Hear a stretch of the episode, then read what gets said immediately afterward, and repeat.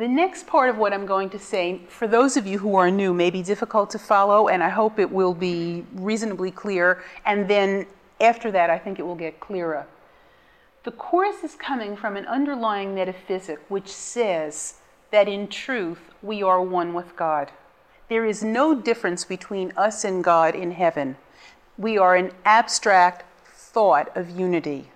There is no one who thinks they're in this world that really knows that that is true. Because if we knew that that is true, we would not dream that we're in the world.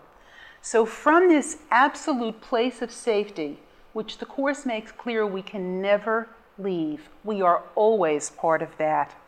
But from that place of absolute unity, non duality, there's an aspect of the mind that thinks it could be separate from God and takes that insane thought that it could be separate from God. The Course calls it a tiny, mad idea.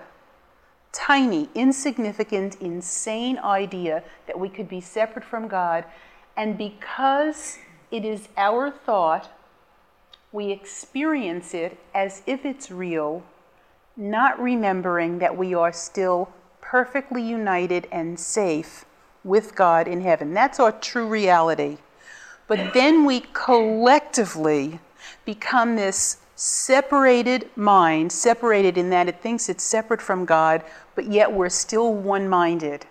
And in that separated one mind is the memory that we are still part of God. And again, that's what the Course calls in the beginning right mindedness.